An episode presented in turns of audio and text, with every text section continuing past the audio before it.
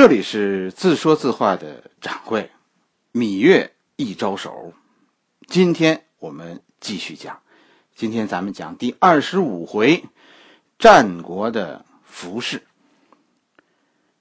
其实我心里不反对说设计一套古风的服装，但我比较烦的是什么呢？是明明是独创的一套服装，却。硬给他贴上一个战国服饰的标签。对于战国的服饰啊，其实文字记载很少，几乎就没有，最多就是一些礼法的书上呢记录了一些对服饰礼法上的要求。你比如说，按照礼法，天子的服装上应该有哪些花纹，但具体这些花纹是什么样子，就就不知道了。考古学呢，在这方面几乎也没有战国服装的发现。你想，战国距今三千年了，什么服装能保存到今儿个呢？那我们怎么知道战国人穿成什么样子的呢？主要是有一些画一些一些陶器，还有一些青铜器上的纹饰。我们就是从这些画陶器，还有还有当年人们。流传下来的这些青铜器上的纹饰，知道当年人们穿成什么样的。但这些画那个时候的画都是很粗糙的，就不怎么细节的。所以，我其实一开始啊，看到宣传《芈月传》的这个宣传片的时候，心里是很期待的，因为当时宣传的时候是说这是一个历史大剧。而且呢，一开始宣传的时候是是有看到宣传说说这部戏的服装投入是非常巨大的。据说还有几个秦史专家给他们背书，真的心里很期待能给我们补上说陶俑身上服装缺少的那些细节。你比如说战国的时候的龙和凤是什么样子，和商代的有什么不同？商代的龙其实。我们后来看到的就是一条虫。战国的龙是什么样子的呢？真的是是睁大了眼睛等着看的。但但结果大家是知道我的观点了。我其实现在很好奇，当初那几个给这部电视剧背书的秦代历史专家，他们现在的看法，我真的想问问他们：你们研究了一辈子。真的最终的结论就是中国没好人吗？你们真的相信人不暗黑天诛地灭吗？你们真的相信善良只有蜕变为黑暗才能放出光芒吗？我们中国的历史五千年的历史真的就是黑暗在发光吗？如果不是，那你们的背书又是什么意思呢？文人真的不值钱到这个地步了吗？给俩钱儿就就替别人站台？中国的历史现在到底掌握在什么人的手中？我再问一句：到底是什么原因让我们的历史暗淡无光，让我们的小孩子们现在不喜欢历史，让我们五千年的文明正在荒芜？你既然心里没有热爱，你又何必参与这件事呢？我给大家讲讲我知道的战国服装吧。其实我知道的也不多，因为我不是这方面的专家。我希望听众里啊有了解这方面信息的朋友能站出来给我补充。我这算是抛砖引玉。其实实在是看不下去。现在这件事是有人偷驴，有人拔角说说战国服饰。这个《芈月传》蒙了投资人几千万的项目。首先，咱们说战国的服饰，其实很大的特点是简单。服饰虽然可能很华丽，但服装的样式很简单。基本上一个概念就是，那个时代不论你是贵族还是平民，大体上你一年到头的服饰上的变化不大，是吧？就就跟就跟我穿衣服似的，一款衣服我一下子买好几件。轮换着穿，给人家的印象就是一 一年到头都不换衣服那种。这是什么原因呢？是吧？战国是一个贵族时代，服饰是贵族的一个标志，所以你不能乱穿衣服的，穿错了是犯法的。大体上这一点就是说，你是哪级官员，你就得穿哪种衣服。所以，如果你搞服装设计的，说穿越回去，千万别去战国。到战国，你是要饿饭的，那是一个全民制服的时代。但是电视剧里，你说朝堂上所有的官员都穿成一样的衣服，这显然是不对的。大家的衣着呀，是根据你的爵位、你的官职是不同的。说服饰，反正大堂里黑乎乎的，是吧？大家看不出来。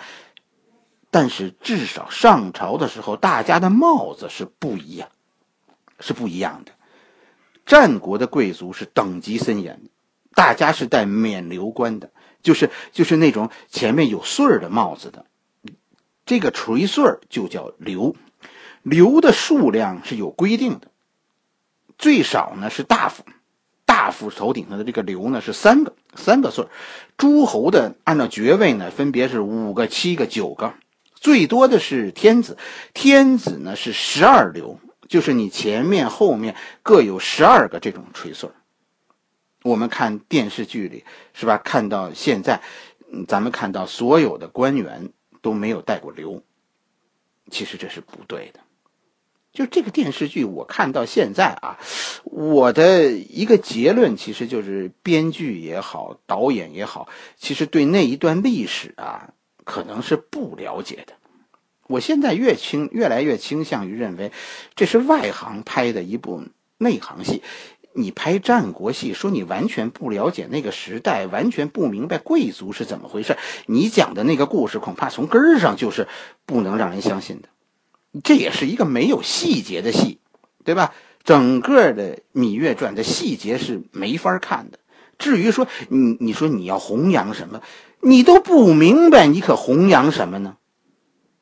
就跟你讲一个中国当代的爱情故事，而而这个故事里最终没有父母，这个故事一看就是瞎编的。你是脱离了中国国情的，你这个戏不食人间烟火了。所以官员们的服装，我们说，呃，是错的；大王的服装也是错的。你觉得错在哪儿了呢？错在纹饰。大王的服装应该比天子里的华丽。为什么呢？天子和大王的服饰是有规定的，是规定了上面必须有哪些纹饰的，大概是十几种。这是服装上大王们的服装上必须有的。你现在可以打开衣柜，数数你衣服上有几种纹饰，十二种吉祥图案绣在衣服上，这得绣满了。所以，大王们的衣服应该是很华丽的，一件衣服要绣好多年。一个女孩出嫁的衣服，咱们别说大王了，当时战国一个女孩出嫁的衣服，要从她不到十岁，有钱的人家里就开始张罗这些衣服，就更甭说。天子的服装应该是什么样子了？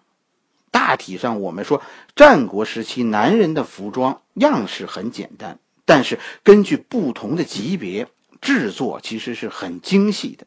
关键就是，体现一个人的贵族身份，体现一种等级，有这种制服化的意思。但正因为它制服化了，所以那个时候的人可能更注重细节。毕竟那是一个贵族的时代。是吧？这是说战国时候官员和大王们的衣服，军人的服饰，咱们前面讲过军人的秦国军人的服装了，是吧？秦军是自备军服，所以式样上是不一致的。战国的各国因为自己的军事体制不同，所以在军装上也是不同的。你比如说三晋，是吧？魏国、赵国、韩国这三个国家都是实行职业军人的。所以他们的军人呢是统一穿着国家提供的军装的，大体上每个军人应该是十七岁入伍，国家给你一笔钱，你拿到这笔钱回家交给你的父母，此后你就和这个家庭没有关系了，你你就是军人了，有有国无家了，你的一切国家都管了，等你退伍，按照你的军功，国家再给你安排工作，一般是呃四十七岁退伍，所以。魏赵韩的军服都是统一式样的，齐国呢？齐国是府兵制，什么意思呢？齐国贵族自己有自己的武装，齐王手里反而没有。国家呢都是临时组建的，就是军队呢都是临时组建的，各贵族出兵是吧？齐国的军服都以都是用东家来区分的，来自不同的地区，军服的式样是不同的，这就是齐国士兵军装的样式。我呢，其实真的没有看到说楚国到底是什么军事体制，因为对于楚国呢，呃，记录比较少。但是从一些后来发生的战役的记录，我们来看，楚国是有所谓的国家军队的，这就是楚军的所谓中军。然后呢，是各家族都有自己的武装，战争的时候都是以中军为主，结合士族武装组成所谓远征军。你你后来你看后来那个，呃，项燕带领的就应该是楚国的中军，是吧？因为士卒消极，最后都不出兵，导致楚国中军战败，楚国亡国。所以我们猜测，楚军的军服也是不一样的。中军是一种服装，其他的士卒都有自己的武装。在电视剧里，这个细节完全没有。是吧？哪怕你说在军装上加个羽毛，我们也能反映出这个意思，表示你注重细节。那些专家们也算有块遮羞布，是不是？但这些都没有。咱们咱们最后我跟大家说说战国时期女人的装束。战国人的审美啊，其实显然是和我们今天不同的。战国女人啊，是以是以什么？是以奔头为美的。我们今天管这种头叫南北脑袋，是吧？就是就是奔头特大，然后后脑勺也很大。当时是认为这是美，所以在发饰上呢，当时不是把头发说说往高了堆，梳一个很高的头，不是，而是把前面的头发往后梳，前面要亮出脑门然后呢，在后脑勺那儿呢堆起来，看着后脑勺特别饱满。一直到唐朝，我们的审美才发生变化，变得说说把脑袋，女人要把脑袋修理成一个蘑菇状，随后才演变成以后的各种式样。电视剧里那种把头像高梳，然后借助木块啊，借助假发呀，这种这种美发方式，其实完全不属于战国。特别是这种发式的演变呢，其实是影响到我们今天中国人的风俗的。就是说，发式的演变和我们的风俗是是紧密相连的。我们现在喜欢让小孩仰卧，是吧？认为这样没有后脑勺的脑袋好看，甚至于说前出狼后出煞的这种脑袋是是是什么呢？是忤逆的标志。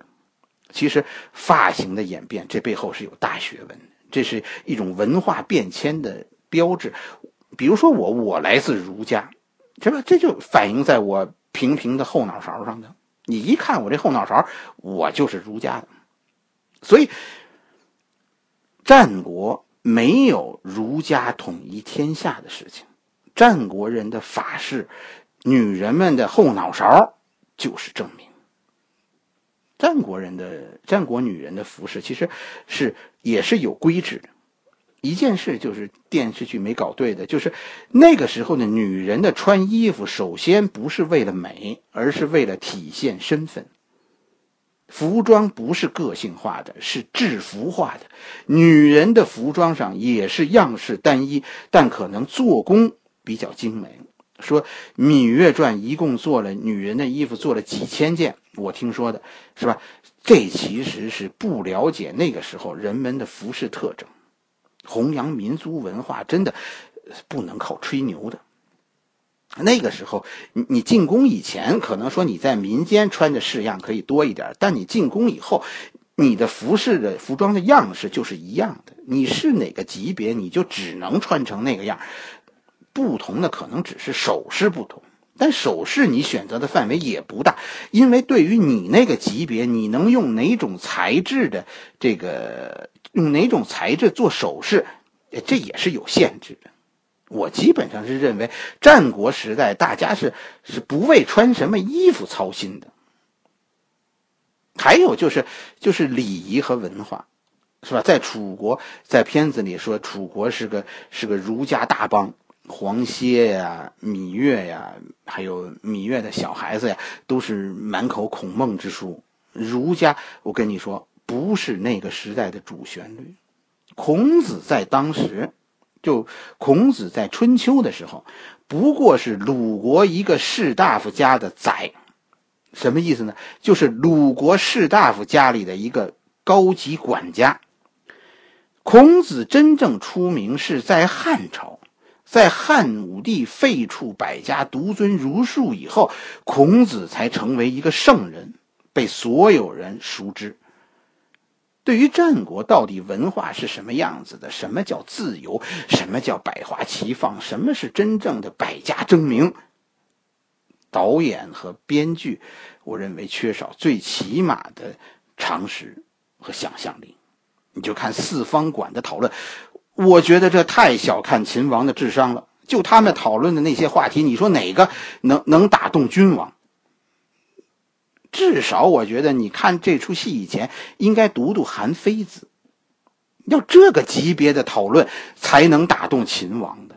你给君王讲蒙学，蒙学是吧？背我们七岁以前背过的那些儒家经典，就幼儿园水平的讨论，能打动秦王？谁信呢？掌柜讲故事啊，经常有些呃与众不同的观点。其实这是我独立思考的结果。我就是倡导读历史啊，独立思考，你别人云亦云。这回讲述里呢有一个观点是吧，就是与众不同的。我准备给大家讲讲战国各国的文化差异。咱们就说，我给你讲讲郑袖的。故事，是吧？郑袖害魏美人这个故事，大家在电视剧里都看过了，我相信印象应该很深刻。因为这种陷害啊，就这种阴谋，真的是非人类的，历史上没有过。其实历史上也没有楚怀王有异味的记载，狐臭是吧？这个还是狐臭啊，历史上没有这个记载。历史上只是说郑袖跟怀王说说魏美人捂着鼻子是嫌你臭，我记得这是这是《战国策》的文章。后来好像呢，韩非子把这个故事呢就讲的引申了，就更生动了。但其实如果你了解当时的战国文化，这个故事啊完全可以有不同的解读。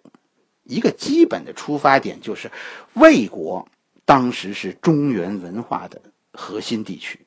楚国其实，在当时算起来很蛮荒。我们中国人到现在都都有基本的礼节，讲究基本礼节。这其中，女人的基本礼节之中就有一条叫“笑不露齿”。所以，魏美人从魏国嫁到楚国，其实生活上差距很大。从大城市，这就算是啊，嫁到农村了。楚王娶了一个中原大邦的媳妇儿。其实心里不是很自信，再加上这个魏美人呢，讲究多，这就让楚王心里逐渐有了想法。哎，这魏美人是不是看不起我呀？也可能真的楚国王宫里就是有异味儿因为咱们知道楚国潮湿，当时的宫殿都是木头做的，魏国比较干燥，所以很可能楚国宫殿里就有发霉的味道。楚国人自己闻不出来，就是这样吧？你去别人家，你能闻出别人家的味道，可别人家自己是闻不出来的。说你一进门，你老捂个嘴，人家不明白你是笑不露齿，可不就觉得你很特色吗？再加上你又来自真的就来自一个高贵的家庭，所以误会就这样产生了。郑袖在跟楚怀王一说，人家魏国人看不起你，你还一个劲儿的往人屋里钻。楚王这就急眼了，这就和魏夫、魏美人之间产生了误会。这种误会和和味道无关，是吧？和楚王认为魏魏美人嫌弃楚国有很大关系。因为当时的魏国确实在文化上比楚国强，楚王在这方面不自信。偏巧就在这个时候，魏国和楚国联系联姻。其实是因为魏国当时战败，需要楚国援助，但魏国呢又放不下面子，非要在魏楚联盟当中呢当老大。楚王于是就做出了迫害这个讨人厌的魏美人、教训一下楚王的事情。魏王在魏美人被惩罚以后，就乖乖的服软了，让楚国做了联盟的老大。就是这样，楚王成功的通过魏美人表达了自己的意思，而魏王呢，听懂了。这和楚王身上有没有狐臭真的没关系，这是两个国家之间的一次巅峰对话。你记住我说过的这个笑不露齿和楚国的潮湿天气，也许这对于你读懂郑袖、读懂魏美人有很大的帮助。你如果再能读懂说楚王和魏王争老大的这件事儿。也许你更加会认为，我说的这个事儿啊，有些道理。这就是，这就是自说自话的掌柜。我有些与众不同的观点，和你以前读到的历史可能不同，但这些独特不是瞎编，是因为我对那段历史的熟知和绝不人云亦云的独立思考。我认为我特殊，是因为我有一颗自由的心。在喜马拉雅，我其实无所求，不为钱，仅仅就是想把这颗心展示给你，唤起你对自己心中自由的渴望。当然，打赏是吧？我还是很期待的，因为这表明你对我的认同。几十块、几百块真的不重要，你不是捧角儿，你是告诉我你听懂了。两块钱就足够了，足够你表明你的观点。现在，好多人确实好多人，真的很感谢大家给出很大金额的赏金。我我明白你的心，但这让我觉得诚惶诚恐。两块吧，你你听着好，两块钱足够表达你的观点。我发自内心的讲故事，你发自内心支持这个节目，因为现在就这个打赏这个指标啊。它其实一个重要的作用，它决定了我在喜马拉雅的排名，所以我需要，我还是希望有更多的朋友能听到我的声音。就是这句话，亲，如果如果没有一颗自由的心，说给你一副翅膀又有何用？你每天背着翅膀去上班吗？我告诉你，北京的地铁容不下一副翅膀。所有以前那些自由的翅膀，在北京的地铁里，全都挤坏了。还是说说你准备跟个怪物似的飞着去上班呢？说有了这副翅膀，我觉得这些都是糟蹋了你的翅膀。先有自由的心，而后才会发现无边的世界，再往后，您才需要翅膀，对吗？好了。这里是自由自说自话的掌柜，期待您的继续关注。两块钱的打赏，表明你对我的支持。